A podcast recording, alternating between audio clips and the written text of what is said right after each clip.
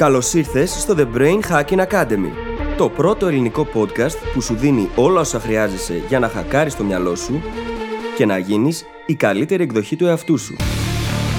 Μαζί σου, η Φίλης Γαβριλίδου και ο Δημήτρης Γιώκας.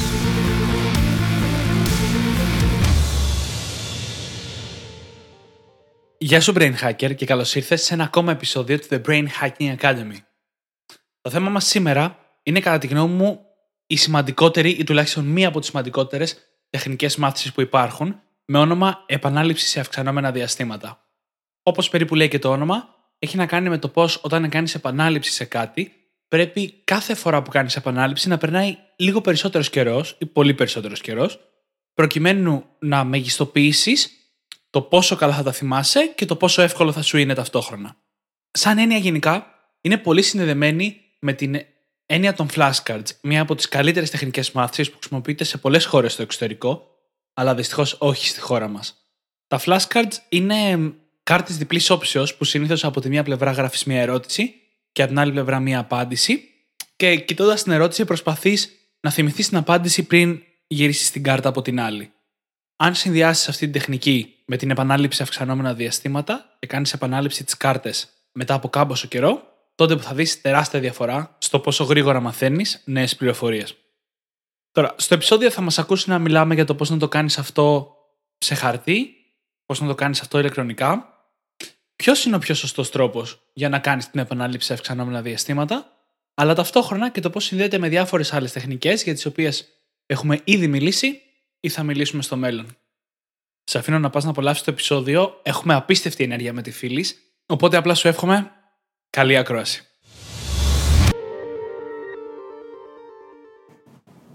Γεια σου φίλης. Γεια σου Δημήτρη. Τι κάνεις; Είμαι πάρα πολύ καλά, εσύ; πάρα πολύ καλά. Ξέρεις τι μέρα είναι σήμερα; Σήμερα είναι η μέρα που έγινε το επίσημο launch του podcast μας, Δημήτρη. Ναι, παιδιά, σήμερα μόλις κυκλοφόρησε το podcast μας. Είναι η μέρα που το βγάλαμε στον κόσμο και είμαστε όχι απλά ενθουσιασμένοι. Εγώ πριν χοροπηδούσα, πριν ξεκινήσουμε την χωράψη.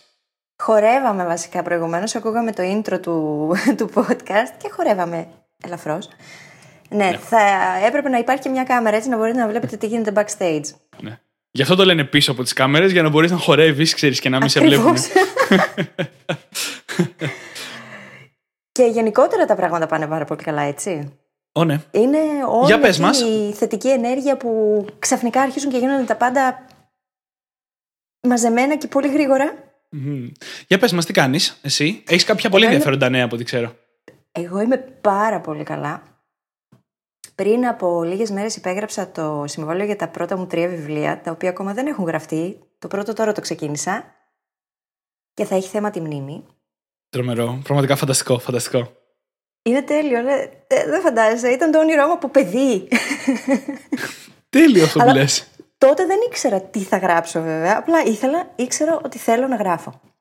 Ε, ξεκινάει το podcast σήμερα. Έχει γίνει επίσημα το launch επιτέλους. Επιτέλους. Και σε λίγες μέρες ξεκινάει και το επόμενο μου online course, το οποίο είναι για και εκπαιδευτικό. Γενικά είναι πάρα πολλά ωραία τα πράγματα που γίνονται. Τα δικά σου; Τα δικά μου τρέχουν πάρα, πάρα πολλά πράγματα πίσω από τις κάμερες και πίσω από αυτά που κάνουμε μαζί. Νομίζω ότι αυτό που ενδιαφέρει περισσότερο και τους ακροατές μας είναι ότι πρόσφατα δεσμεύτηκα να ξεκινήσω ένα online course. Online course πάνω στη μεταμάθηση για, ε, στα πλαίσια του δικού μου ε, brand, το οποίο θα σκοπεύω να το ολοκληρώσω σε περίπου ας πούμε τέσσερις μήνες ή κανείς δεν ξέρει ακριβώς, αλλά περίπου τόσο. Οπότε είμαι απίστευτα ενθουσιασμένος και λιγάκι τρομαγμένος η αλήθεια είναι. Δεν χρειάζεται να είσαι γιατί ξέρουμε πώς λειτουργεί το σύστημα, έτσι. Ένα αυτό και δεύτερον, σημειώσατε την ημερομηνία. Σήμερα είναι 8 Ιανουαρίου. ναι. Ναι, λέγαμε πριν ότι πρέπει οπωσδήποτε να το πω εδώ στο επεισόδιο, γιατί άμα το πω έχω δεσμευτεί. Και άμα ναι. έχω δεσμευτεί, μετά δεν μπορώ να κάνω και πολλά. Και έχουμε αναφέρει ήδη πόσο καλά κάνουν τα πλαίσια στο μυαλό, έτσι. Θα συζητάμε βέβαια συνέχεια γι' αυτό, αλλά μ, όταν θέτεις πλαίσια, τα πράγματα απλοποιούνται ξαφνικά. Ναι. Και ο χρόνος είναι ένα εξαιρετικό πλαίσιο. Και νομίζω είπαμε περισσότερα για τη δύναμη των πλαισίων και στο επεισόδιο μας για τη δημιουργικότητα, σωστά; Ναι, εκεί το είπαμε. Το τρίτο επεισόδιο ήταν αυτό. Ναι. ναι. Και το πώς πώς οι περιορισμοί δημιουργούν ελευθερία. Αχα. Το οποίο ακούγεται πολύ περίεργο. Αλλά ας πάμε στο θέμα του σημερινού μας επεισοδίου. Το οποίο Το ποιο οποίο- είναι; Το οποίο είναι η επανάληψη σε αυξανόμενα διαστήματα. Ή αλλιώς το spaced repetition.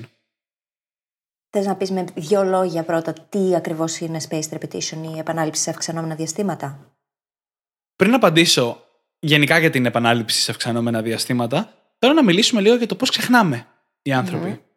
Ο Χέρμαν Έμπιγχάου, ένας Γερμανός επιστήμονας, ο οποίος είχε πολύ ενδιαφέρον σχετικά με το πώς θυμόμαστε και με τη μνήμη μας γενικότερα, έκανε μια σειρά πειραμάτων στον εαυτό του, όπου προσπαθούσε να απομνημονεύσει μικρές συλλαβές που δεν σημαίναν τίποτα, άρα όχι κανονικές λέξεις, προσπαθώντας να δει πόσες θα θυμάται μετά από, ένα ορισμένο, μετά από διάφορα βασικά ορισμένα χρονικά διαστήματα. Α πούμε δηλαδή ότι ξεκινούσε στην αρχή να απομνημονεύσει 100 συλλαβές και έβλεπε πόσες θυμόταν μία ώρα μετά, πόσες θυμόταν 6 ώρες μετά, την επόμενη μέρα, την επόμενη εβδομάδα και πάει λέγοντας. Μέσα από αυτή τη διαδικασία δημιούργησε την καπήλη του Ebbinghaus, η οποία μας δείχνει το πώς όσο περνάει ο χρόνος, ξεχνάμε συγκεκριμένο ποσοστό από αυτά που απομνημονεύσαμε στην αρχή. Παραδείγματος χάρη, μέσα στην ίδια μέρα, το τι θυμόμαστε έχει πέσει κατευθείαν κάτω από το 50%. Την επόμενη μέρα, το νούμερο αυτό φτάνει γύρω στο 25%. Η επανάληψη σε αυξανόμενα διαστήματα λοιπόν έρχεται για να πάει κόντρα σε αυτό το πώς ξεχνάμε που έβγαλε ο Ebbinghaus, λέγοντας ότι αν πηγαίνουμε και κάνουμε επανάληψη σε συνεχώς αυξανόμενα διαστήματα, ξεκινάμε αυτή την καμπύλη από την αρχή, με αποτέλεσμα να θυμόμαστε όλη την πληροφορία ή σχεδόν όλη την πληροφορία κάθε φορά για ακόμα μεγαλύτερο διάστημα. Αυτό, Δημήτρη, δηλαδή πρακτικά σημαίνει πως κάθε φορά ξεκινάς από ένα μεγαλύτερο ποσοστό που έχεις ήδη απομνημονεύσει και ανεβαίνεις στην ουσία. Οπότε πας κόντρα στο σύστημα και το χακάρεις. Ναι, ναι. Ναι, και, και ξέρεις, όλοι έχουμε ακούσει τη φράση επανάληψη μήτρη μαθήσεω και κάτι τέτοια. Ε, έχει σημασία να ξέρεις πώς θα κάνεις επανάληψη, αλλά ένα πράγμα που ισχύει σίγουρα είναι ότι κάθε φορά που κάνεις επανάληψη, μια γνώση, την κρατάς για περισσότερο καιρό.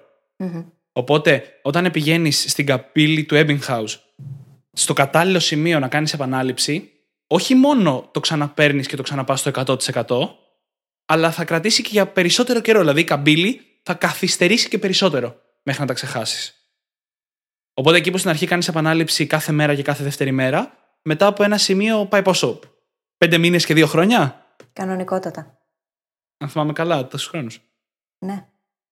Και το θέμα είναι ότι αυτό έρχεται σε απόλυτη αντιδιαστολή με το cramming, δηλαδή το λεγόμενο διάβασμα της τελευταίας στιγμής που συνηθίζουμε όλοι ως μαθητές ή φοιτητές να κάνουμε.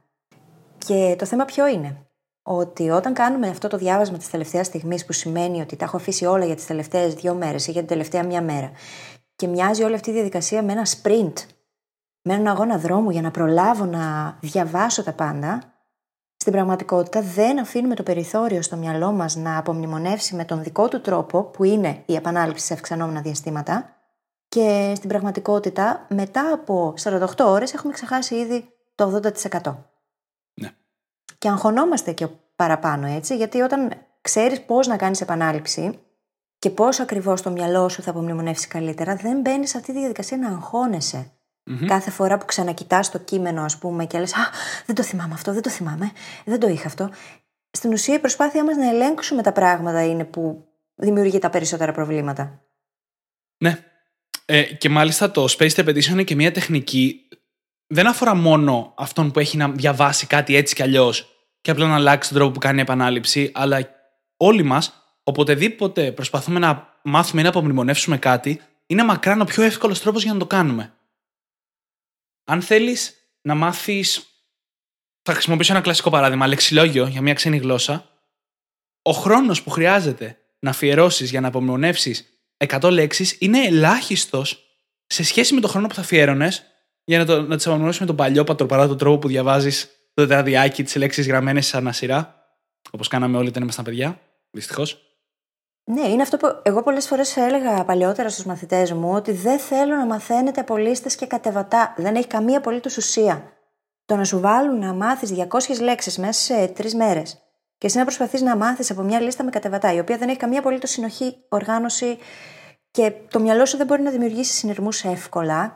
Συν ότι είναι πάρα πολλές λέξεις και δεν προλαβαίνεις να κάνεις την επανάληψη αυτή όπως πρέπει να γίνει, είναι αδύνατο να τα απομνημονεύσεις και είναι φυσιολογικότατο μετά από πέντε ολόκληρα χρόνια που έχεις κάνει γερμανικά να μην μπορείς να μιλήσεις ή να μην καταλαβαίνεις. Και μάλιστα, ένα ακόμα πλεονέκτημα της επανάληψης αυξανόμενα διαστήματα είναι ότι μπορείς να μάθεις πολλές λέξεις μαζεμένες. Αλλά είπες πριν 200 λέξεις σε τρεις μέρες. Είναι καλύτερα να μου δώσεις να μάθω 400 λέξεις σε παραπάνω μέρες παρά λιγότερες λέξεις σε λίγες μέρες. Δεν ξέρω αν καταλαβαίνεις. Θέλω να έχεις μεγαλύτερο όγκο να κάνεις επανάληψη, αλλά να έχεις περισσότερο χρόνο για να το μάθεις. Ανέφερα τις 200 λέξεις σε τρεις μέρες, γιατί κάτι τέτοιο ξέρεις συνηθίζεται στη χώρα μας. Εσύ είσαι στο χώρο της ε, διδασκαλίας ξενογλωσσών, οπότε για πες, γιατί δεν μου έχει τύχει ναι, τόσο. Ναι, συνηθίζεται. άσχημα. Η αλήθεια είναι αυτή. Δηλαδή, ε, καλά, μπορεί να μην είναι 200, αλλά μπορεί να είναι 100 ή να είναι 50 από τη μια μέρα στην άλλη.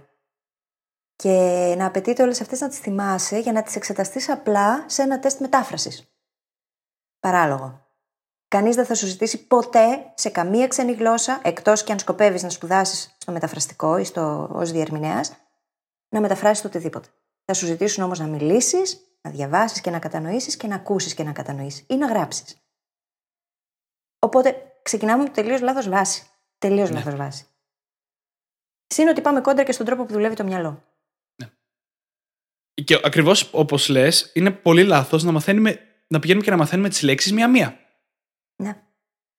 Είναι σαν να πηγαίνεις στα μαθηματικά και να μαθαίνεις έναν τύπο σκέτο, χωρίς να ξέρεις σε τι ταιριάζει και μαζί με τι άλλο εφαρμόζεται. Να πηγαίνεις στη ζωγραφική να μαθαίνεις πώς να τραβάς γραμμές και όχι πώς να τις μετατρέψεις αυτές σε κάποιο σχέδιο. Τα πράγματα πρέπει να τα πηγαίνεις στην δένουμε. Ιστορία, συγγνώμη που σε διακόπτω, να πηγαίνεις στην ιστορία να μαθαίνεις ένα όνομα και να μην ξέρεις πού ανήκει αυτό, σε ποια χρονική περίοδο, τι έκανε, γιατί. Ναι. Είναι ακριβώς αυτό. Ναι. Γυρνώντας τώρα πίσω στην επανάληψη αυξανόμενα διαστήματα, νομίζω ότι είναι η ώρα να πούμε ίσως σε τι βασίζονται. Έτσι και βασίζονται στο σύστημα των flashcards. Θες να μας πεις μερικά πράγματα γι' αυτό, φίλης; Λοιπόν, τα flashcards είναι μία από τις πιο αποτελεσματικές τεχνικές που μπορεί να χρησιμοποιήσει κανείς στη μάθηση. Και δεν είναι τίποτα άλλο παρά κάρτες, οι οποίες συνήθως είναι στο μέγεθος μιας παλάμης. Όταν μιλάμε για τις φυσικές κάρτες, γιατί υπάρχουν και εφαρμογές που μπορεί κανείς να χρησιμοποιήσει από τον υπολογιστή, το κινητό, το tablet. Οι καρτούλες αυτές λοιπόν έχουν δύο όψεις πάντα. Να πάρουμε το παράδειγμα της ξένης γλώσσας, που είναι και το πιο εύκολα κατανοητό, αν και να ξέρετε όλοι ότι αυτό το σύστημα μπορεί να εφαρμοστεί σε οποιοδήποτε αντικείμενο γνωστικό. Πάμε Ναι. να μάθουμε. Θέλουμε, ας πούμε, να μάθουμε λεξιλόγιο. Σημειώνουμε στη μία πλευρά την λέξη, τη γερμανική τώρα, συγκεκριμένα, αφού χρησιμοποιήσαμε τα γερμανικά ως παράδειγμα, και από πίσω γενικά αποφεύγουμε τη μετάφραση και προσπαθούμε πάντα είτε να βάλουμε μια εικόνα, είτε κάποιον συνειρμό που μας προκαλεί, αν ήδη γνωρίζουμε ας πούμε κάποιες άλλες λέξεις, μπορεί να έχει συνώνυμο, μπορεί να έχει κάτι τέτοιο.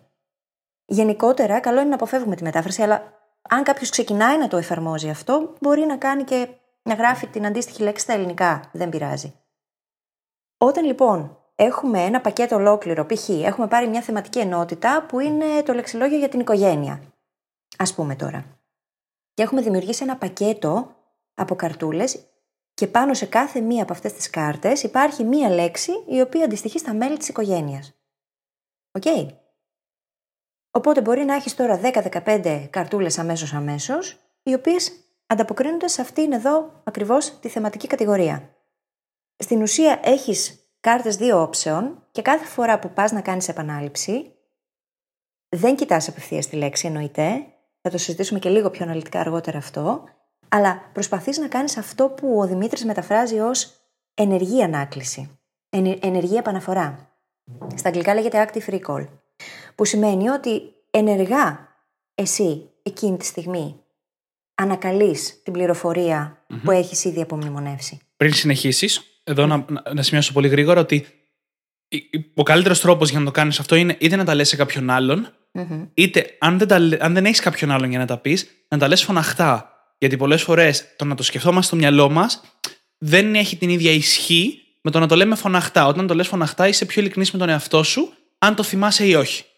Πέρα από Συν- αυτό, αποδεδειγμένα, όταν ε, κάτι το διαβάζουμε και το λέμε κιόλας, αυξάνεται κατά 40% περίπου η απομνημόνευση και η ανάκλησή του, η δυνατότητα ανάκλησης, σε σχέση με το ε, απλό 20% που θα είχαμε αν απλά διαβάζαμε κάτι. Γιατί πολύ απλά εμπλέκονται περισσότερες αισθήσεις. Εκείνη την ώρα μιλάς, ακούς, διαβάζεις, βλέπεις. Οπότε τα πράγματα. Οι νευρώνες τέλος πάντων που ενεργοποιούνται είναι περισσότεροι για τη μία Τα flashcards λοιπόν είναι μία από τις πιο απλές και εύκολες και διασκεδαστικές παράλληλα τεχνικές που μπορεί κανείς να χρησιμοποιήσει για να μάθει οτιδήποτε. Και παραπέμπω σε αυτό το σημείο, και θα υπάρχει και στις σημειώσεις της εκπομπής, σε ένα άρθρο που έχω γράψει ακριβώς πάνω σε αυτό το θέμα.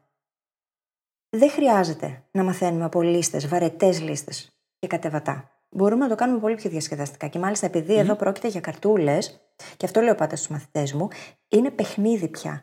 Δεν διαβάζεις από ένα βιβλίο που μπορεί το μυαλό σου να το έχεις συνδέσει με κάτι κουραστικό και εξουθενωτικό. Έχεις κάρτες και παίζεις. Και επειδή αυτό μπορεί να λειτουργήσει σαν παιχνίδι, είτε το κάνεις μόνος είτε το κάνεις με παρέα, είναι πολύ πιο ενδιαφέρον για το ίδιο το μυαλό. Το οποίο έχουμε πει ναι. ότι βαριέται πάρα πολύ εύκολα γιατί είναι πέντε χρονών. Καλό είναι αυτό, άμα ξέρεις να το χρησιμοποιήσεις. Ναι. Αυτή η πληροφορία είναι πάρα πολύ χρήσιμη κιόλας, αν ξέρεις να τη χρησιμοποιήσεις. Παίρνοντας λοιπόν τα flashcards, που είναι ένας πολύ ωραίος και ενδιαφέρον τρόπος να μαθαίνεις, όπως είπε η φίλης και περιέγραψε, πάνω σε αυτά χτίζεται η επανάληψη σε αυξανόμενα διαστήματα, η οποία, να την ξαναορίσουμε τώρα, είναι ότι κάνεις επανάληψη σε αυτά τα flashcards, σε αυτή την πληροφορία που έχεις μάθει νωρίτερα, σε αυξανόμενα διαστήματα. Οπότε, κάνεις επανάληψη, της... μαθαίνεις κάτι σήμερα, έτσι. Τα περνάς σε κάρτες. Τα κάνεις επανάληψη αύριο. Αυτά που θυμάσαι, θα τα ξανακάνεις επανάληψη δύο μέρες αργότερα. Αυτά που δεν θυμόσουν, θα τα ξανακάνεις επανάληψη την επόμενη μέρα. Μετά, αυτά που φύγανε για δύο μέρες αργότερα. Αν τα θυμάσαι δύο μέρες μετά, θα τα ξανακάνεις επανάληψη πέντε μέρες αργότερα. Και τα διαστήματα που λέω είναι ελαφρώς στοιχεία. Δηλαδή, πραγματικά μπορείς να τα πειράξεις λίγο πάνω, λίγο κάτω, αρκεί να είναι συνεχώς αυξανόμενα. Ξέρεις όταν θυμάσαι κάτι. Ποιο είναι εκείνο. Συγγνώμη. Ναι, ναι. Ξέρεις ποιο είναι εκείνο που λέω πάντα στους μαθητές μου για να το θυμούνται πολύ, πολύ χαρακτηριστικά; Σκέψου μία ώρα και ας αφήσουμε την ώρα, δεν είναι και απαραίτητο. Αν και βέβαια καλό είναι να κάνουμε μια πρώτη επανάληψη μέσα ναι, στο ναι. πρώτο εξάωρο, γιατί εκεί πέρα είναι που ναι, ναι. μένουν τα περισσότερα. Οπότε, λέω πάντα μία ώρα, μία μέρα, μια εβδομάδα, ένα μήνα, ένα εξάμεινο μετά. Πέντε δάχτυλα του ενός χεριού. Ναι. Το καθένα συμβολίζει αυτό το ένα. Και έτσι μπορούμε μετά και έχουμε 80-90% ανάκληση της πληροφορίας χωρίς τον ίδιο κόπο. Γιατί προσοχή τώρα, όλο αυτό, να ξέρεις στου περισσότερους ανθρώπους, ακούγεται σύνθετο, αγαπητέ ακροατή. Αλλά δεν είναι τόσο σύνθετο όσο ακούγεται. Γιατί όλοι λένε, Μα ναι, αλλά ας πούμε στις ξένες γλώσσες. Μαθαίνω σήμερα λέξει, μαθαίνω και αύριο λέξει. Μαθαίνω και μεθαύριο λέξει. Τι κάνω, πώς το κάνω; Μπορεί όμως να απλοποιηθεί όλο αυτό με τα ωραία αυτά τρία κουτιά που, προτείνει ο, που πρότεινε ο κύριος Λάιτνερ, το σύστημα του Λάιτνερ, να έχουμε τρία κουτιά στα οποία θα μπαίνουν αυτά τα καρτελάκια, τα οποία είναι για την πρώτη μέρα, για την επόμενη μέρα, για τις δύο μέρες μετά, για τη μια εβδομάδα και με αυτόν τον τρόπο να κατηγοριοποιούνται. Έτσι ώστε κάθε μέρα να ξέρουμε πολύ καλά τι έχουμε να κάνουμε. Εγώ προσωπικά το σύστημα Lightning το ξέρουμε πέντε κουτιά, το οποίο βοηθάει και όλα που είπες πριν μία ώρα, μια μέρα, μια εβδομάδα, ένα μήνα και ένα εξάμεινο, όπου η λογική είναι σχετικά απλή. Έχεις Ό,τι καινούργια γνώση μπαίνει, μπαίνει στο πρώτο κουτί. Το κουτί που είναι η αρχή. Κάθε φορά που κάνεις επανάληψη, αν θυμάσαι κάτι, πάει στο επόμενο κουτί. Αν δεν θυμάσαι κάτι, ξαναπάει στο πρώτο. Είναι τόσο απλό το σύστημα. Και μετά κάθε κουτί αντιστοιχεί, αντιστοιχεί σε ένα συγκεκριμένο χρόνο επανάληψης. Δηλαδή, παραδείγματος χάρη, το πρώτο κουτί το κάνεις επανάληψη κάθε μέρα. Το δεύτερο κουτί το κάνεις επανάληψη κάθε δεύτερη μέρα. Το τρίτο κουτί μια φορά τη βδομάδα. Το τέταρτο κουτί μια φορά το μήνα. Και το πέμπτο παραδείγματος χάρη κουτί μπορεί να είναι αν διαβάζεις για ένα τεστ, ας πούμε, να είναι μια, απλά για μια επανάληψη πριν το τεστ. Παιδιά, πέντε κουτιά ήξερα κι εγώ και εκτιμένη ταχύτητα τα τρία. είναι. Οπότε η λογική ότι ξέρεις απ' έξω πότε κάνεις επανάληψη στο κάθε κουτί, αυτό το ορίζεις στην αρχή. Και ότι το αν θα πάει στο επόμενο κουτί ή όχι εξαρτάται μόνο από το αν το θυμάσαι, το κάνει πάρα πολύ απλό σύστημα για να μπορείς να το κάνεις και στο σπίτι σου με φυσικές κάρτες, αν αυτό το προτιμάς. Και αυτό είναι εξαιρετικό και για το γεγονός ότι εγώ στη Γερμανία που μεγάλωσα, αυτό το σύστημα το χρησιμοποιούν. Και μάλιστα παίρναμε αυτά τα κουτιά, πας και ξέρουν τι ζητάς. Όταν πας και ζητάς flashcards, εκεί γνωρίζουν. Οπότε νομίζω κιόλας πως τα κουτιά αυτά τα παίρναμε και την πρώτη μέρα που πηγαίναμε στο σχολείο. Ήταν μέσα σε αυτό το μεγάλο. Το... Στη Γερμανία παίρνεις το έρο πάνω ένα δώρο. Είναι ένα σαν χωνί μεγάλο και έχει μέσα διάφορα δωράκια. Και τώρα μπορεί να κάνω και λάθος βέβαια και ίσως να το πήραμε κάποια στιγμή στην πορεία. Αλλά εμένα γενικά η γραφική ύλη και όλα αυτά τα πράγματα μου φαίνονταν πάντα τα καλύτερα δώρα που μπορούσε κανείς να μου κάνει. Οπότε για κάποιο λόγο το μυαλό μου το έχει τοποθετήσει μέσα στον κόνο. Αλλά το χρησιμοποιούν αυτό το σύστημα, μας το μαθαίνουν στο σχολείο. Για οποιοδήποτε αντικείμενο, έτσι. Το ξαναλέμε. Mm-hmm. Δηλαδή, μπορεί κανείς να μάθει ιστορία, έτσι. Μπορεί να μάθει μαθηματικά, μπορεί να μάθει ναι. ε, γεωγραφία. Οποιοδήποτε γνωστικό αντικείμενο σε οποιαδήποτε φάση ζωής και αν βρισκόμαστε. Ναι. Και, και εδώ να πω ότι σε περίπλοκα αντικείμενα, όπως είναι τα μαθηματικά, πάλι μπορείς να το χρησιμοποιησει Αυτό που πρέπει να κάνεις είναι να πάρεις το αντικείμενο, να το σπάσεις σε μικρότερα κομμάτια. Οπότε, αν ήταν βιβλίο, φαντάζομαι το κεφάλαιο και υποκεφάλαια.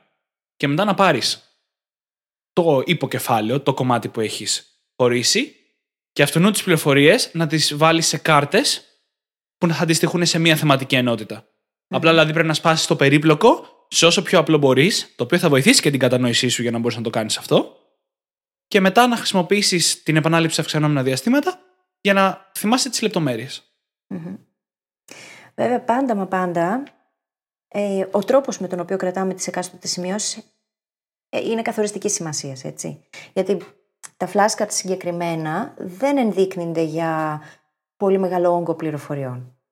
Ενδείκνυνται για πιο συγκεκριμένα πράγματα.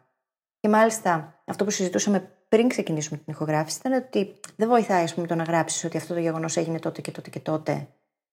Βοηθάει όμως να γράψεις την ερώτηση, και εδώ έρχεται ξανά η ενεργή επαναφορά της γνώσης, και ενεργά να προσπαθήσει να θυμηθείς την απάντηση. Σκέψου το κάπου σαν το trivial pursuit, το οποίο το έχεις δημιουργήσει εσύ μόνος για τον εαυτό σου. Ναι, ναι. Πότε έγινε το τάδε γεγονός και η άλλη πλευρά έχει, ας πούμε, την ημερομηνία, τη χρονιά ή οτιδήποτε. Ή μπορεί να είναι και ένα τσικ πιο σύνθετες ερωτήσεις. Πότε έγινε ναι, αυτό ναι, και μπορεί. γιατί, ας πούμε. Αλλά όχι υπερβολές. Άλλωστε, mm. το flashcard είπαμε, είναι όσο μια παλάμη. Δεν μπορείς ούτως ή άλλως να βάλεις πάρα πολλά πράγματα. Μπορείς να βάλεις επιγραμματικές σημειώσεις από πίσω και με την ερώτηση να διαγείρεις εκείνο το σημείο του μυαλού σου στο οποίο έχει αποθηκευθεί η συγκεκριμένη πληροφορία, έτσι ώστε να μπορέσεις να την ανακαλέσεις πρώτα και μετά να τσεκάρεις αν είχες δίκιο. Και έτσι απομνημονεύεις αποτελεσματικά. Ναι. Και να ξέρετε ότι η επανάληψη σε αυξανόμενα διαστήματα είναι από τις σημαντικότερες έννοιες που εγώ και οι φίλοι διδάσκουμε στα πλαίσια του να μάθεις πώς να μαθαίνεις. Είναι απίστευτα χρήσιμη και ταυτόχρονα πάρα πολύ εύκολη και συνδέεται και με πάρα πολλές άλλες έννοιες. Και γενικά χρειάζεται να συνδυαστεί και με άλλα πράγματα για να μάθεις. Έτσι, σε βοηθάει να απομνημονεύσεις, αλλά δεν θα καταφέρεις κάτι να απομνημονεύσει απλά 500 λέξεις λεξιλογίου χωρίς να τις χρησιμοποιήσεις, να τις διαβάσεις, να τις μιλήσεις, να τις γράψεις σε προτάσεις κτλ. κτλ. Και μάλιστα νομίζω ότι στο μέλλον, σε διάφορα άλλα επεισόδια που θα συνδέονται, θα ξαναγυρνάμε να αναφερόμαστε σε αυτήν. Παραδείγματος χάρη, χάρη, όταν θα μιλήσουμε για την νοητική χαρτογράφηση, το mind mapping, νομίζω ότι η νοητική χαρτογράφηση είναι μια φανταστική τεχνική για να χωρίσεις ένα περίπλοκο θέμα, όπως τα μαθηματικά, σε πιο απλές πληροφορίες, τις οποίες μετά θα μεταφέρεις σε flashcards για να απομνημονεύσεις. Να, ένα παράδειγμα πώς συνδέεται. Ναι. Όλα συνδέονται μεταξύ τους. Και εδώ επανερχόμαστε πάλι σε αυτό που είπα πριν, ότι ο τρόπος σημειώσεων είναι καθοριστικής σημασίας. Ο τρόπος με τον οποίο έχουμε αποφασίσει να αποθηκεύσουμε την πληροφορία στον εγκεφαλό μας είναι καθοριστικής σημασίας. Γιατί μπορεί σε ένα αντικείμενο να επιλέξουμε να δουλέψουμε με flashcards, σε ένα άλλο να κάνουμε νοητική χαρτογράφηση, σε ένα τρίτο να συνδυάσουμε αυτά τα δύο μεταξύ τους ενδεχομένως, ανάλογα με τη συνθετότητα, έτσι, και με τον τρόπο που έχουμε επιλέξει εμείς να κάνουμε chunking στο εκάστοτε αντικείμενο. Να το σπάσουμε δηλαδή σε μικρότερα κομμάτια για να μπορέσουμε να το μάθουμε. Μπορεί ακόμα να χρησιμοποιήσουμε παλάτι της μνήμης. Που αυτό έρχεται και ενώνει τα πάντα, έτσι. Εγώ θεωρώ ότι είναι η νοητική χαρτογράφηση στα νοητικά επίπεδα, χωρίς να χρειάζεται να γράφεις κάτι. Να δημιουργήσεις δηλαδή ε, έναν χώρο φανταστικό, στον οποίο θα έχεις καταχωρήσει, θα έχεις αποθηκεύσει όλες αυτές τις πληροφορίες. Μπορεί να πάρεις και τα καρτελάκια σου και να κάνεις εξάσκηση μέσα στο δωμάτιο με τα συγκεκριμένα καρτελάκια. Ναι, ναι. Θα συζητήσουμε πιο αναλυτικά για τα παλάτι της ναι, είναι, ακούγεται λίγο περίπλοκο. Ξέροντας τι έχουμε πει μέχρι σήμερα στα επεισόδια, ακούγεται ναι, λίγο ναι, ναι, περίπλοκο. Αλλά να ξέρεις ότι για τα παλάτια της μνήμη θα μιλήσουμε σίγουρα κάποια στιγμή μέσα στα επόμενα πέντε επεισόδια από αυτό που ακούς τώρα. Μμμ. Το Οπότε θέμα δεν είναι τόσο το μακριά. Εξής. Δεν είναι μακριά, όχι.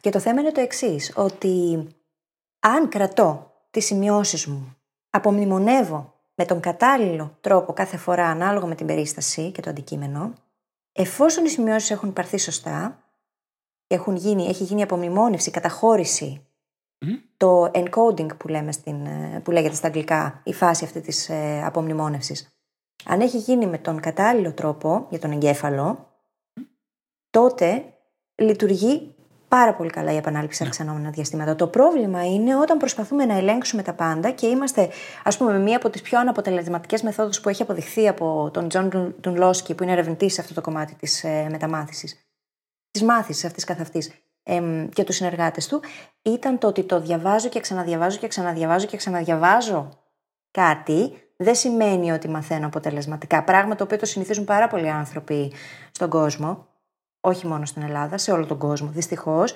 Αλλά είναι άλλο το να έχω κατανοήσει και απομνημονεύσει πραγματικά ένα κείμενο, γιατί το έχω κατανοήσει και το έχω απομνημονεύσει, και άλλο να τα- αναγνωρίζω ξανά κάτι που έχω ξαναδεί.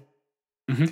Συν ότι αυτή η διαδικασία είναι ρουτίνα, το μυαλό βαριέται και είπαμε επειδή είναι πεντάχρονο, παιδιά φεύγει. Σκέφτεται πεταλουδίτσε, σκέφτεται μουσική, σκέφτεται άλλα πράγματα, αλλά όχι αυτό που κάνεις εκείνη την ώρα. Ναι. Αυτό που λες το αναγνωρίζω κάτι που διαβάζω είναι το ακριβώς αντίθετο της ενεργής επαναφοράς. Ναι. Είναι αυτό που λέγεται παθητική επαναφορά. Μμμ. Στην ενεργή επαναφορά δεν πρέπει απλά να αναγνωρίσεις κάτι που διάβασες, πρέπει εσύ να το βγάλεις από το μυαλό σου. Γι' αυτό και οι ερωτήσεις δουλεύουν πολύ καλύτερα από το να περνάς ξανά την πληροφορία. Και για να, σ- να, θέλω, θέλω να κάνω μια ωραία παρομοίωση, νομίζω εγώ την ωραία, με βάση αυτό που έλεγες νωρίτερα, ότι οι τεχνικές απομνημόνευσης μάθησης είναι σαν διαφορετικά όπλα που έχεις στο πλωστάσιό σου. Το να τα χρησιμοποιήσεις είναι σαν να βγαίνεις έξω στη μάχη. Πρέπει να ξέρεις ποιο ταιριάζει σε κάθε κατάσταση και ποιο θα το χρησιμοποιήσεις. Και δυστυχώς ή ευτυχώς δεν υπάρχει κάποιο ιδιαίτερο μαγικό κόλπο για αυτό. Όσο πιο πολύ εξασκείσαι, τόσο πιο εύκολο θα σου είναι. Τόσο πιο γρήγορα θα αποφασίσεις ποιο όπλο πρέπει να χρησιμοποιήσεις και τόσο πιο αποτελεσματικά θα το κάνεις. Ναι, είναι τα πάντα εργαλεία. Δεν μπορείς, ας πούμε, να πας να ξεβιδώσεις μια βίδα με το σφυρί. Είναι αδύνατον. Πρέπει να επιλέξεις το σωστό εργαλείο κάθε φορά για να το κάνεις. Λοιπόν, γυρνώντας λίγο πίσω στην επανάληψη αυξανόμενα διαστήματα αυτή καθεαυτή τώρα, έχουμε μιλήσει μέχρι τώρα αρκετά για τα φυσικά flashcards, τις κάρτες που έχουμε στα, στα χέρια μας. Και εγώ προσωπικά δεν το προτίμησα ποτέ. Όσο και αν μου αρέσει η ιδέα, έχει, έχει διάφορα σημεία στα οποία μπορεί να το. Να μην το έκανα να το παράταγα. Να πάω να αγοράσω τα flashcards, να τα γράψω, να φτιάξω τα κουτιά, ξέρεις. Πολλά βήματα. Πολλά βήματα. Υπάρχει. Ο Δημήτρης είναι. Συγγνώμη, παιδιά. Ναι, ναι, ναι. Αλλά, συγγνώμη, Δημήτρη μου, αλλά είναι. Όπως λέει ο ίδιος, γιατί εγώ δεν το πιστεύω τόσο πολύ, ο ορισμός του αναβλητικού. Ήταν Ναι. τουλάχιστον. Οπότε το λέει από αυτή την ε, οπτική και είναι σημαντικό να το λέμε γιατί είναι πα- είμαστε πάρα πολλοί εκείνοι που γινόμαστε αναβλητικοί. Όλοι γινόμαστε αναβλητικοί σε κάποια πράγματα. Οπότε Ναι. αυτό που λέει πάντα είναι ότι όσο περισσότερα βήματα βάλεις, τόσο πιο απίθανο γίνεται το να κάνεις τελικά αυτό που έχεις στόχο. Έτσι δεν είναι; Ναι, ναι, ναι. Δηλαδή, εγώ προσωπικά προσπαθώ όταν μιλάω για μια τεχνική να λέω πώς θα μπορούσε να γίνει ιδανικά, γιατί είναι καλό να το ξέρεις, και πώς μπορείς να κόψεις βήματα για να την κάνεις πρακτικά. Γιατί το μέτριο που κάνεις είναι πάντα καλύτερο από το τέλειο που δεν κάνεις. Μμμ. Στην προκειμένη λοιπόν περίπτωση, και δεν είναι μέτριο, νομίζω ότι εγώ είναι ακόμα καλύτερο και πιο εύκολο το να πάρεις τις φυσικές κάρτες και να το κάνεις ψηφιακά, όχι μόνο είναι πιο εύκολο, αλλά μπορεί να είναι και η καλύτερη λύση. Γιατί υπάρχει ένα σύστημα, το σύστημα Anki, το οποίο αναλαμβάνει για εσένα όλο το σε αυξανόμενα διαστήματα. Μμμ. Οπότε είναι λογισμικό, είναι δωρεάν σίγουρα σε υπολογιστή και σε Android κινητά και σε iOS είναι επιπληρωμή, αλλά υπάρχουν άλλες εφαρμογές με τις οποίες μπορείς να το συνδέσεις Ή σε iOS μπορείς να είσαι απλά online και να το κάνεις. ή σε iOS μπορείς να είσαι απλά online, ισχύει. Από browser. Μμμ. Και ε, βάζεις εκεί τις κάρτες σου και αναλαμβάνει αυτό το σύστημα για εσένα το πότε πρέπει να κάνεις επανάληψη. Πώς δουλεύει, δουλεύει πάλι με το σύστημα flashcards. Εδώ πέρα μπορείς να προσθέσεις εικόνα, links, βίντεο, πολλά πράγματα που το κάνουν πιο διαδραστικό, άρα και πιο αξιομνημόνευτο. Και μετά, όταν βλέπεις την κάρτα, κάνεις ενεργή επαναφορά, προσπαθείς να θυμηθείς τι λέει η κάρτα και σου ζητάει να κρίνεις αν το θυμήθηκες τέλεια, αν το θυμήθηκες δύσκολα αν το θυμήθηκες εύκολα, αν δεν το θυμήθηκες καθόλου. Και με βάση τη δυσκολία που εσύ το απαντήσεις, πόσο εύκολα το θυμήθηκες, στο στέλνεις στο αντίστοιχο σημείο στο μέλλον για να το κάνεις επανάληψη. Μμμ. Οπότε, εσύ το μόνο που έχεις να κάνεις είναι να δεις τα flashcards και να πεις πόσο καλά το θυμήθηκες. Και το πρόγραμμα αναλαμβάνει όλα τα υπόλοιπα για εσένα. Είναι ιδανικό γιατί, όπως είπε ο Δημήτρης, μπορείς να προσθέσεις εικόνα, link, ήχο για τις ξένες γλώσσες συγκεκριμένα. Ναι, μπορεί ναι. να βρεις το συγκεκριμένο ήχο, πώς προφέρεται η, η λέξη η εκάστοτε. Μπορεί να κάνεις ό,τι θέλεις. Και αυτό αναλαμβάνει να οργανώσει την επανάληψη για σένα και εσύ το μόνο που έχεις να κάνεις είναι να δημιουργήσει τα decks, τα πακέτα δηλαδή αυτά, γιατί το συζητήσουμε σε λίγο, αλλά είναι πολύ σημαντικό να μην τα παίρνουμε έτοιμα, εκτός και αν πια δεν γίνεται αλλιώς. Και στην ουσία το μόνο που έχεις να κάνεις είναι να μπαίνεις κάθε μέρα για 5-10 λεπτά και να παίζεις. Τίποτα άλλο. Και το έχεις και πάντα μαζί σου, γιατί είναι πλέον εφαρμογή. Ναι. Είναι... Έχεις και αυτό το πλεονέκτημα. Και μάλιστα δεν είναι μόνο το σύστημα Anki, έτσι. Πολλές εφαρμογές, ειδικά για ξένες γλώσσες, όπως το Duolingo, το Memrise, το Tiny Cards που έχει γενικότερα flashcards και άλλα, άλλων θεματικών ενωτήτων, όλα βασίζονται στην επανάληψη σε αυξανόμενα διαστήματα και την έχουν ενσωματωμένη. Οπότε εσύ πρακτικά το μόνο που έχεις να κάνεις είναι να χρησιμοποιήσεις την εφαρμογή και θα θυμάσαι τόσο περισσότερα και τόσο πιο εύκολα. Ναι, ακριβώς. Αλλά μια και μιλήσαμε πριν και για τις άλλες τεχνικές ε, με τις οποίες μπορούμε να καταγράψουμε, να κρατήσουμε τις σημειώσεις μας, είτε είναι οι παραγωγικές σημειώσεις που λέω εγώ, είτε είναι το, η νοητική χαρτογράφηση, και πάλι μπορείς να κάνεις την επανάληψη ακριβώς με αυτόν τον τρόπο. Αν για παράδειγμα εγώ έχω χαρτογραφήσει, όπως έκανα πρόσφατα, ε, ένα ολόκληρο βιβλίο, θέλοντας να το απομνημονεύσω, γιατί ήθελα τέλος πάντων να το απομνημονεύσω, αλλά είχα να γράψω και έναν πρόλογο γι' αυτό, τότε μπορείς και πάλι να εφαρμόσεις την ίδια αρχή και να πας και να κάνεις επανάληψη το συγκεκριμένο νοητικό χάρτη σε αυξανόμενα διαστήματα. Και πάλι έχεις το ίδιο αποτέλεσμα. Μπορεί δηλαδή να είναι χάρτης ολόκληρος, αν είναι ένα θέμα το οποίο μπορεί να είναι ένα ολόκληρο κείμενο, έτσι, να είναι 10 σελίδες. Και να τον έχεις χαρτογραφήσει με τον σωστό τρόπο, κατάλληλα, έτσι ώστε μετά να μπορείς να κάνεις την επανάληψή σου και να είσαι σίγουρος ή σίγουρη ότι θα θυμάσαι κυριολεκτικά τα πάντα. Ναι. Πρακτικά, αυτό που λέει η φίλη είναι ότι ναι, μεν είναι μια τεχνική η οποία έχει αρχικά φτιαχτεί για να συνδυάζεται με τα flashcards, αλλά στην πραγματικότητα μπορεί να εφαρμοστεί σε οτιδήποτε και με οποιονδήποτε τρόπο μαθαίνεις. Ένα πράγμα που καμιά φορά κάνω, άμα ειδικά για επαγγελματικές γνωριμίες, είναι κάθομαι και απομνημονεύω τα ονόματα. Δεν τα γράφω κάπου. Απλά επειδή συχνά ξεχνάμε τα ονόματα των ανθρώπων που γνωρίζουμε, με το που μου τα λένε, τα κάνω μια επανάληψη στο, νε- στο μυαλό μου. Με το που έχω γνωριστεί με όλα τα άτομα στο, χω- εκεί πέρα, κατευθείαν τους ξαναπερνάω έναν ένα με τα ονόματά τους. Φεύγοντας από που είμαι συνήθως, το ξανακάνω άλλη μια φορά. Με αυτόν τον τρόπο, θυμάσαι τα ονόματα. Δεν υπάρχει ποτέ περίπτωση να γίνει αυτό το περίεργο που. Ε, ξαναπες με το όνομά σου. Πώς σε είπαμε; Το οποίο δεν είναι και πολύ ωραίο, έτσι. Δεν κάνει ωραίο bonding με τον απέναντι. Ειδικά σε επαγγελματική κατάσταση, έτσι. Ναι, ναι, ναι. Ακόμα περισσότερο. Και εδώ ακριβώς έρχεται και κολλάει το δεν υπάρχει καλή και κακή μνήμη. Υπάρχει εκπαιδευμένη και ανεκπαίδευτη. Αν ξέρεις πώς να την χρησιμοποιήσεις και πώς να την εξασκήσεις σωστά, δεν υπάρχει περίπτωση να ξεχνάς τα ονόματα. Πράγμα το οποίο είναι πρόβλημα που αντιμετωπίζουν οι περισσότεροι οι άνθρωποι γύρω μας, έτσι. Μμμ. Και εμείς δεν είναι ότι γεννηθήκαμε με καμιά εξαιρετική μνήμη. Εγώ δεν είχα τόσο καλή μνήμη, ήταν μέτρια, όπως είναι των περισσότερων ανθρώπων. Αλλά μαθαίνοντας όλα αυτά και κάνοντας όλη αυτή την εξάσκηση, καλλιέργησα τη δεξιότητα και πλέον ξέρω ότι αν τύχει να ξεχάσω κάτι, το ξέχασα επειδή εγώ δεν έκανα τη δουλειά που χρειαζόταν για να το θυμάμαι. Χωρίς αυτό να σημαίνει ότι είναι πάρα πολύ δουλειά, έτσι. Είναι πολύ εύκολο το να απομνημονεύσεις κάτι εκείνη τη στιγμή και μετά να το θυμάσαι και να το ανακαλύψει και να κάνεις επανάληψη. Δεν είναι τίποτα. Μμμ. Το θέμα είναι να το έχεις σαν προτεραιότητα, να θέλεις να το κάνεις. Έτσι ώστε να εξασκείσαι κάθε φορά και να ξέρεις ότι κάθε μέρα, κάθε στιγμή που περνάει που εσύ κάνεις εξάσκηση, γίνεσαι καλύτερος. Μμμ. Είναι αυτό ακριβώς. Το να ξέρεις πώς γίνεται και σκέψου ότι μέχρι τώρα έχουμε μείνει μόνο στο πώς προσλαμβάνεις την πληροφορία στο κεφάλι. Ούτε καν έχουμε μιλήσει για τεχνικές μνήμης αυτές καθεαυτές. Ναι, ναι, ναι. Αν όμως ξέρεις πώς γίνονται και ταυτόχρονα προπονείσαι με τον καιρό να το έχεις στο μυαλό σου τη στιγμή που το χρειάζεσαι, σαν τεχνική, το να το εφαρμόσεις είναι το πιο εύκολο πράγμα. Ακριβώς. Και σε αυτό το σημείο θα ήθελα να αναλύσουμε λιγάκι το κομμάτι του φτιάξε τα δικά σου πακέτα. Και γιατί είναι σημαντικό. Και θα πω ένα ωραίο παράδειγμα. Συζητούσα πρόσφατα με έναν συνεργάτη, ο οποίος μου μιλούσε για την ε, κορούλα του, η οποία είναι 10 χρονών.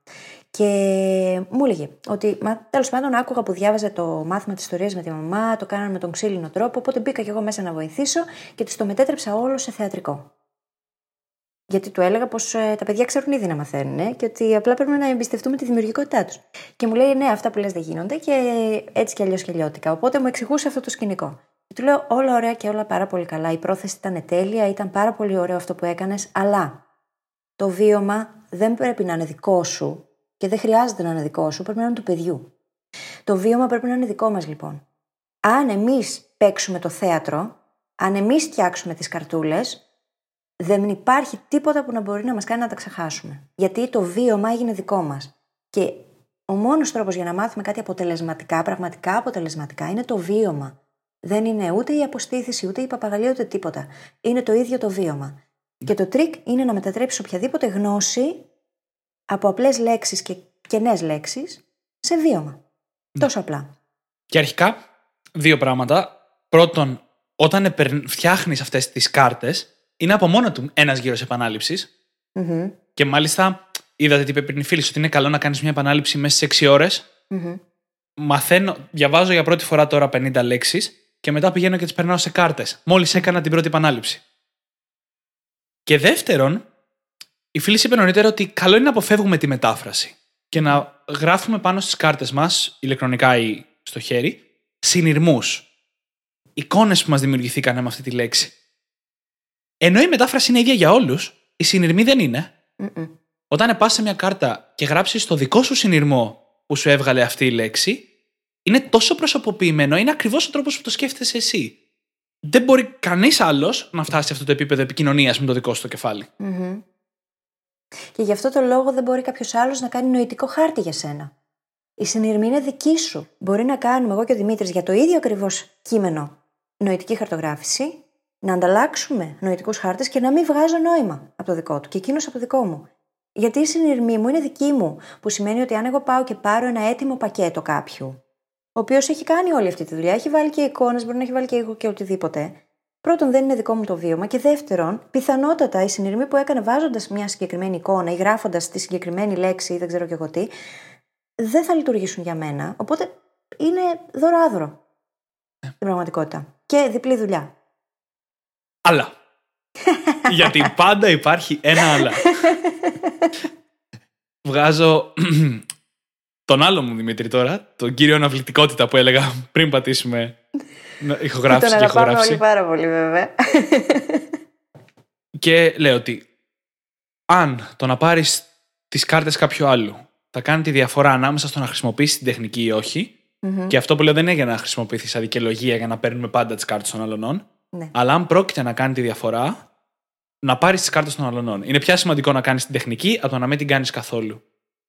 Ακόμα και εγώ όμως που είμαι πάρα, πάρα πολύ αναβλητικός, όταν ξεκινάω να μαθαίνω κάτι από την αρχή, παραδείγματος χάρη μια ξένη γλώσσα, τη φτιάχνω πάντα μόνος μου. Τη φτιάχνω πάντα μόνος μου γιατί όπως έρχεται η πληροφορία, μπορώ απλά να αυξάνω το μέγεθος της τράπουλας, τον αριθμό των καρτών.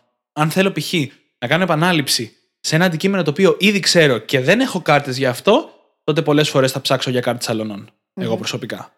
Και Αλλά είναι... μιλάμε πια για την επανάληψη, έτσι. Ναι, ναι. ναι, ναι. ναι. Και επίσης, σε αυτό το σημείο, να πούμε ότι δεν είναι ότι ξαφνικά από τη μια στιγμή στην άλλη εσύ θα αρχίσεις να μαθαίνεις με flashcards και θα σου είναι πανεύκολο. Έτσι.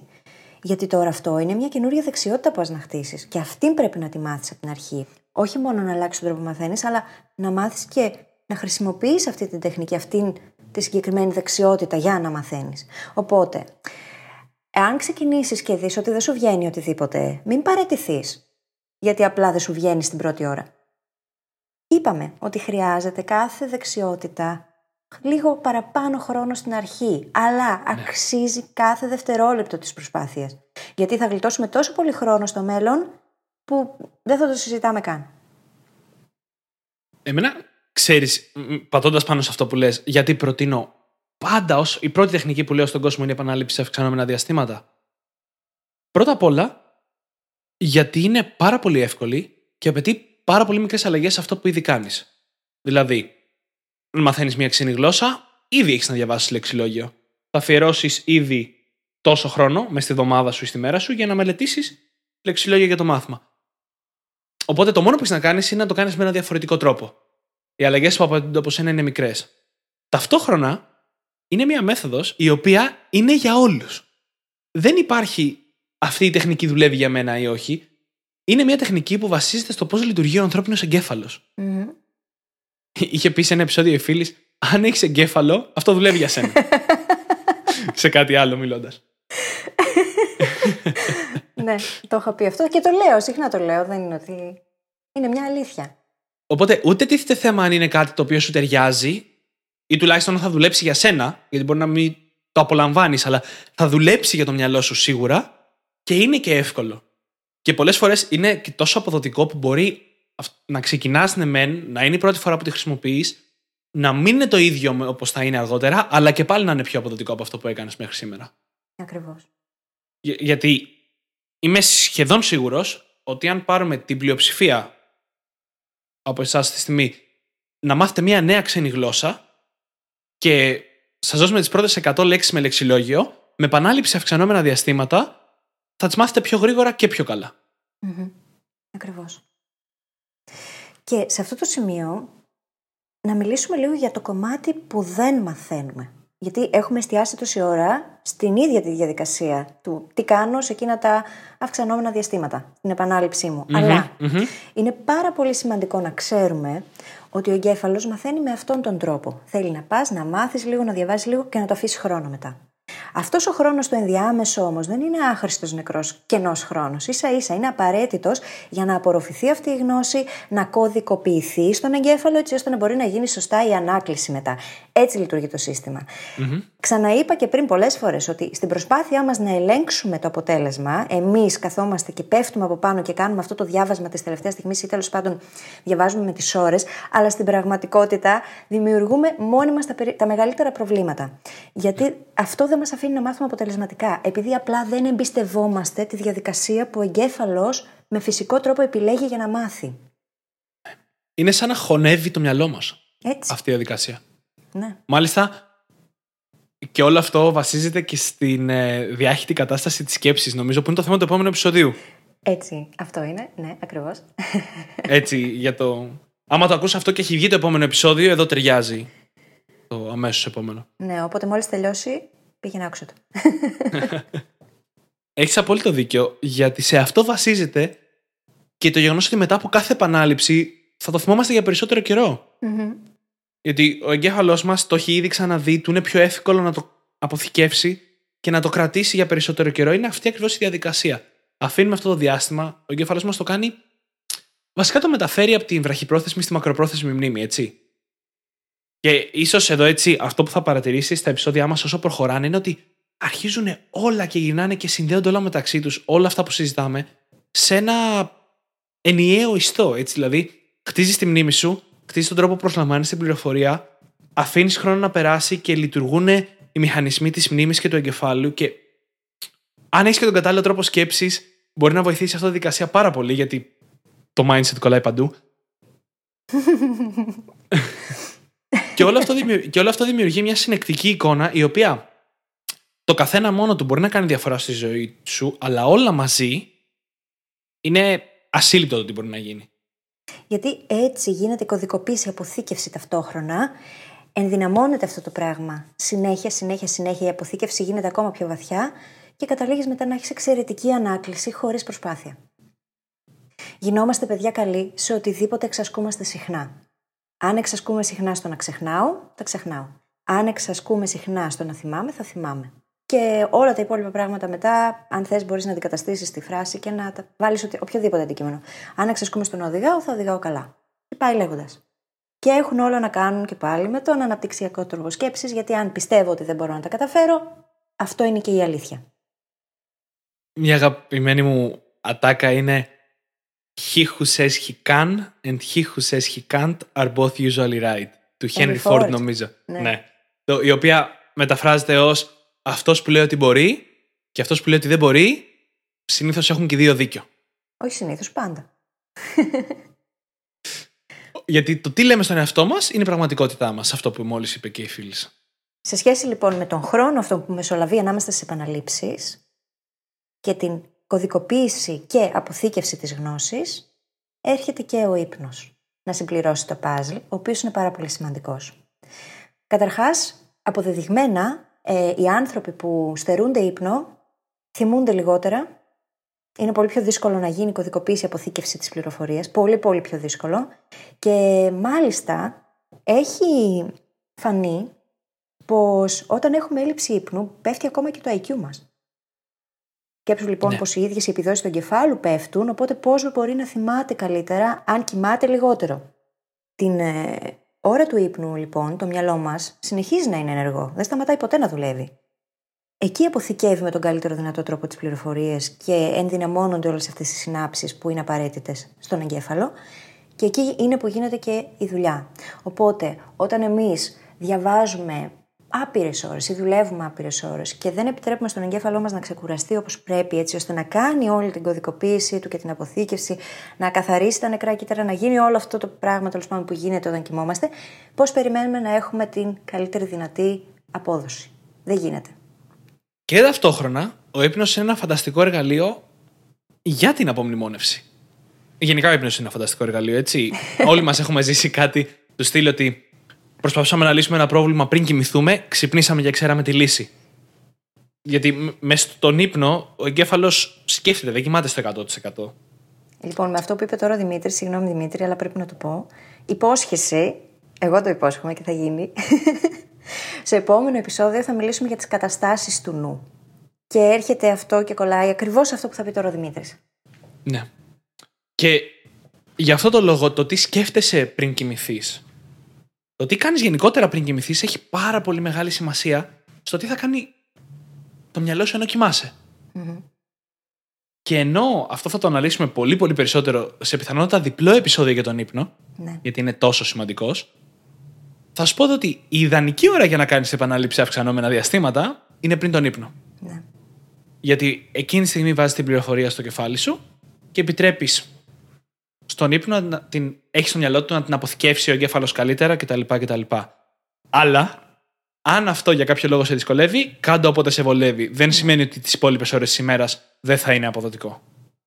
Κοίτα, το λιγότερο που μπορεί κανείς εκείνη την ώρα να κάνει είναι νοερά απλά να κάτσει και να κάνει μια μικρή επαναληψούλα λίγο πριν κοιμηθεί. Και αυτό συμβαίνει επειδή εκείνη την ώρα τα εγκεφαλικά κύματα είναι σε α, σε κατάσταση α. Και αυτό θα αναλύσουμε σε αυτό το επεισόδιο που μόλις έταξα. Σε αυτή την κατάσταση ο νους απορροφάει έως και 300% πιο αποτελεσματικά οποιαδήποτε πληροφορία και την απομνημονεύει. Είναι πολύ πιο αποτελεσματικός, πολύ πιο δημιουργικός και είναι η καλύτερη κατάσταση στην οποία θα έπρεπε να βρισκόμαστε και θα έπρεπε να διδάσκεται στα σχολεία το πώς να μπαίνουμε σε εκείνη την κατάσταση πριν πάμε να μάθουμε το οτιδήποτε. Αλλά αυτό είναι κεφάλαιο για κάποια άλλη στιγμή. Ναι. Γενικά νομίζω ότι όλα όσα συζητάμε, εισαγωγικά θα πρέπει να διδάσκονται στα σχολεία. ναι. γιατί, γιατί είναι η βάση για το να μάθεις οτιδήποτε. Οποιοδήποτε αντικείμενο μάθαμε στο σχολείο, αν ξέραμε, αν μας είχαν μάθει να κάνουμε αυτά τα πράγματα, θα ήταν πολύ πιο εύκολο. Ναι. Πολύ πιο εύκολο, γρήγορο και διασκεδαστικό. Πάνω απ' όλα, δεν θα ήταν κουραστικό, δεν θα βασανιζόταν κανένας. Θα ήταν όλοι χαρούμενοι που πηγαίνουν στο σχολείο δεν θα θέλουν να βρίσκονται πουθενά αλλού. Κι ας ήταν η ύλη πολύ. Δεν έχει να κάνει με τον όγκο της ύλης, έχει να κάνει με τον τρόπο με τον οποίο τη μαθαίνουμε. Δημήτρη μου, έχει περάσει η ώρα. Ωραία. ωραία, ωραία. Πολύ γρήγορα θέλω να πω ότι ενώ η επανάληψη αυξανόμενα διαστήματα είναι απίστευτα χρήσιμη για οποιοδήποτε γνωστικό αντικείμενο, δεν μπορεί να εφαρμοστεί στα πάντα. Ένα παράδειγμα στο οποίο δεν μπορεί να εφαρμοστεί είναι τα αθλήματα. Και γενικότερα οτιδήποτε απαιτεί αυτό που λέγεται μυϊκή μνήμη ή muscle memory, γιατί αυτού του είδους η μνήμη, η μυϊκή μνήμη και τα αθλήματα γενικότερα απαιτούν την καθημερινή επανάληψη που θα, θα γυμνάσει το σώμα σου και την αυτοματοποίηση των κινήσεών σου. Κάτι που δεν μπορείς να πεις θα το προπονήσω σήμερα και ξανά σε δύο εβδομάδες. Οπότε σε αυτή την περίπτωση δεν είναι το όπλο σου η επανάληψη αυξανόμενα διαστήματα καθημερινή επανάληψη και συνειδητή εξάσκηση σε εκείνη την περίπτωση, έτσι. Ναι. ναι. Το θέμα του προηγούμενου επεισοδίου. Ναι, ναι, ναι, το θέμα μας στο προηγούμενο επεισόδιο. Ναι. Ωραία. Λοιπόν, α, και εκείνο που δεν αναφέραμε ήταν και πάλι το κεφάλαιο του νεκρού χρόνου. Μμμ. Γιατί το γεγονός ότι ας πούμε έχουμε αυτές τις ωραίες εφαρμογές ή έχουμε αποθηκεύσει την πληροφορία με τον κατάλληλο τρόπο μέσα στο μυαλό μας, μας δίνει τη δυνατότητα εκεί που έχουμε νεκρό χρόνο μέσα στη μέρα μας, που μπορεί να είναι η ώρα που οδηγάω για να πάω στη δουλειά, μπορεί να είναι η ώρα που είμαι στο λεωφορείο και αντί να ακούω μουσική ή οτιδήποτε άλλο, εγώ εκείνη την ώρα να. και μεταλλευτώ αυτά τα πέντε, πέντε έστω. Ούτε καν 10-15, πέντε λεπτάκια για να κάνω την επανάληψή μου, να παίξω με τις κάρτες, ε, νοερά να κάνω μια βόλτα στο παλάτι της μνήμης μου, να, αν έχω μαζί μου να βγάλω το νοητικό χάρτη και να τον κοιτάξω. Δηλαδή, έχουμε πάρα πολύ νεκρό χρόνο μέσα στη μέρα. Μμμ. Παραπάνω από ό,τι Ναι, ναι. πιστεύουμε. Βασικά πάρα πολύ. Πάρα πολύ. Πάρα πολύ. πάρα πολύ. Και ένα, θα κλείσω εγώ τουλάχιστον το επεισόδιο με ένα τρίκ, το οποίο είναι αν έχεις πάρα πολύ χρόνο που οδηγάς, οπότε δεν μπορείς να βλέπεις το Anki στο κινητό σου, αλλά πάλι θες να χρησιμοποιήσεις τα flashcards, ένα πολύ ωραίο κόλπο είναι να φτιάξεις ηχητικά flashcards από το σπίτι. Μμμ. Δηλαδή, ηχογραφείς τον εαυτό σου με ένα οποιοδήποτε μικρόφωνο, δεν είναι ανάγκη να είναι κάτι ιδιαίτερο. Να κάνει την ερώτηση, να αφήνει μία παύση 5-7 δευτερολέπτων και μετά να λέει την απάντηση. Πάρα πολύ ωραίο αυτό που είπες τώρα. Ναι. Και μετά, Είναι αυτό μπορείς να... τέλειο. και μετά αυτό μπορείς να το ακούσουμε στο αυτοκίνητο. Ακούς τον εαυτό σου να ρωτάει την ερώτηση, προσπαθείς να επαναφέρεις την απάντηση και μετά ακούγεται η απάντηση. Δεν έχεις τέλειο το σύστημα. Εντάξει, να το μετακινήσεις από κουτί σε κουτί κτλ. Αλλά είναι ένας πολύ ωραίος τρόπος επανάληψης και μπορείς να παίρνεις π.χ. μια θεματική ενότητα και να την κάνεις επανάληψη έτσι. Σήμερα, αύριο, μετά από τρεις μέρες, μετά από πέντε μέρες, μετά από ένα μήνα, ας πούμε. Μμμ. Το απόλυτο ηχητικό flashcard. Μμμ. Τέλειο. Τέλειο. Και νομίζω ότι με αυτό, επειδή πέρασε και λίγο η ώρα, μπορούμε να κλείσουμε. Ναι, ήρθε η ώρα να κλείσουμε. Με αυτό λοιπόν, εγώ θα σου πω να μπεις στο site μας, στο brainhackingacademy.gr, να βρεις σημειώσεις αυτού του επεισοδίου και ταυτόχρονα θέλω να σου ζητήσω να πας στο Facebook, στη σελίδα μας στο Facebook, The Brain Hacking Academy, και να μας κάνεις ένα like. Η φίλης σε έχει πει ότι θέλει να φτάσουμε τα 1000 like μέσα αυτό το μήνα, οπότε, Βοήθεια! οπότε βοήθεια.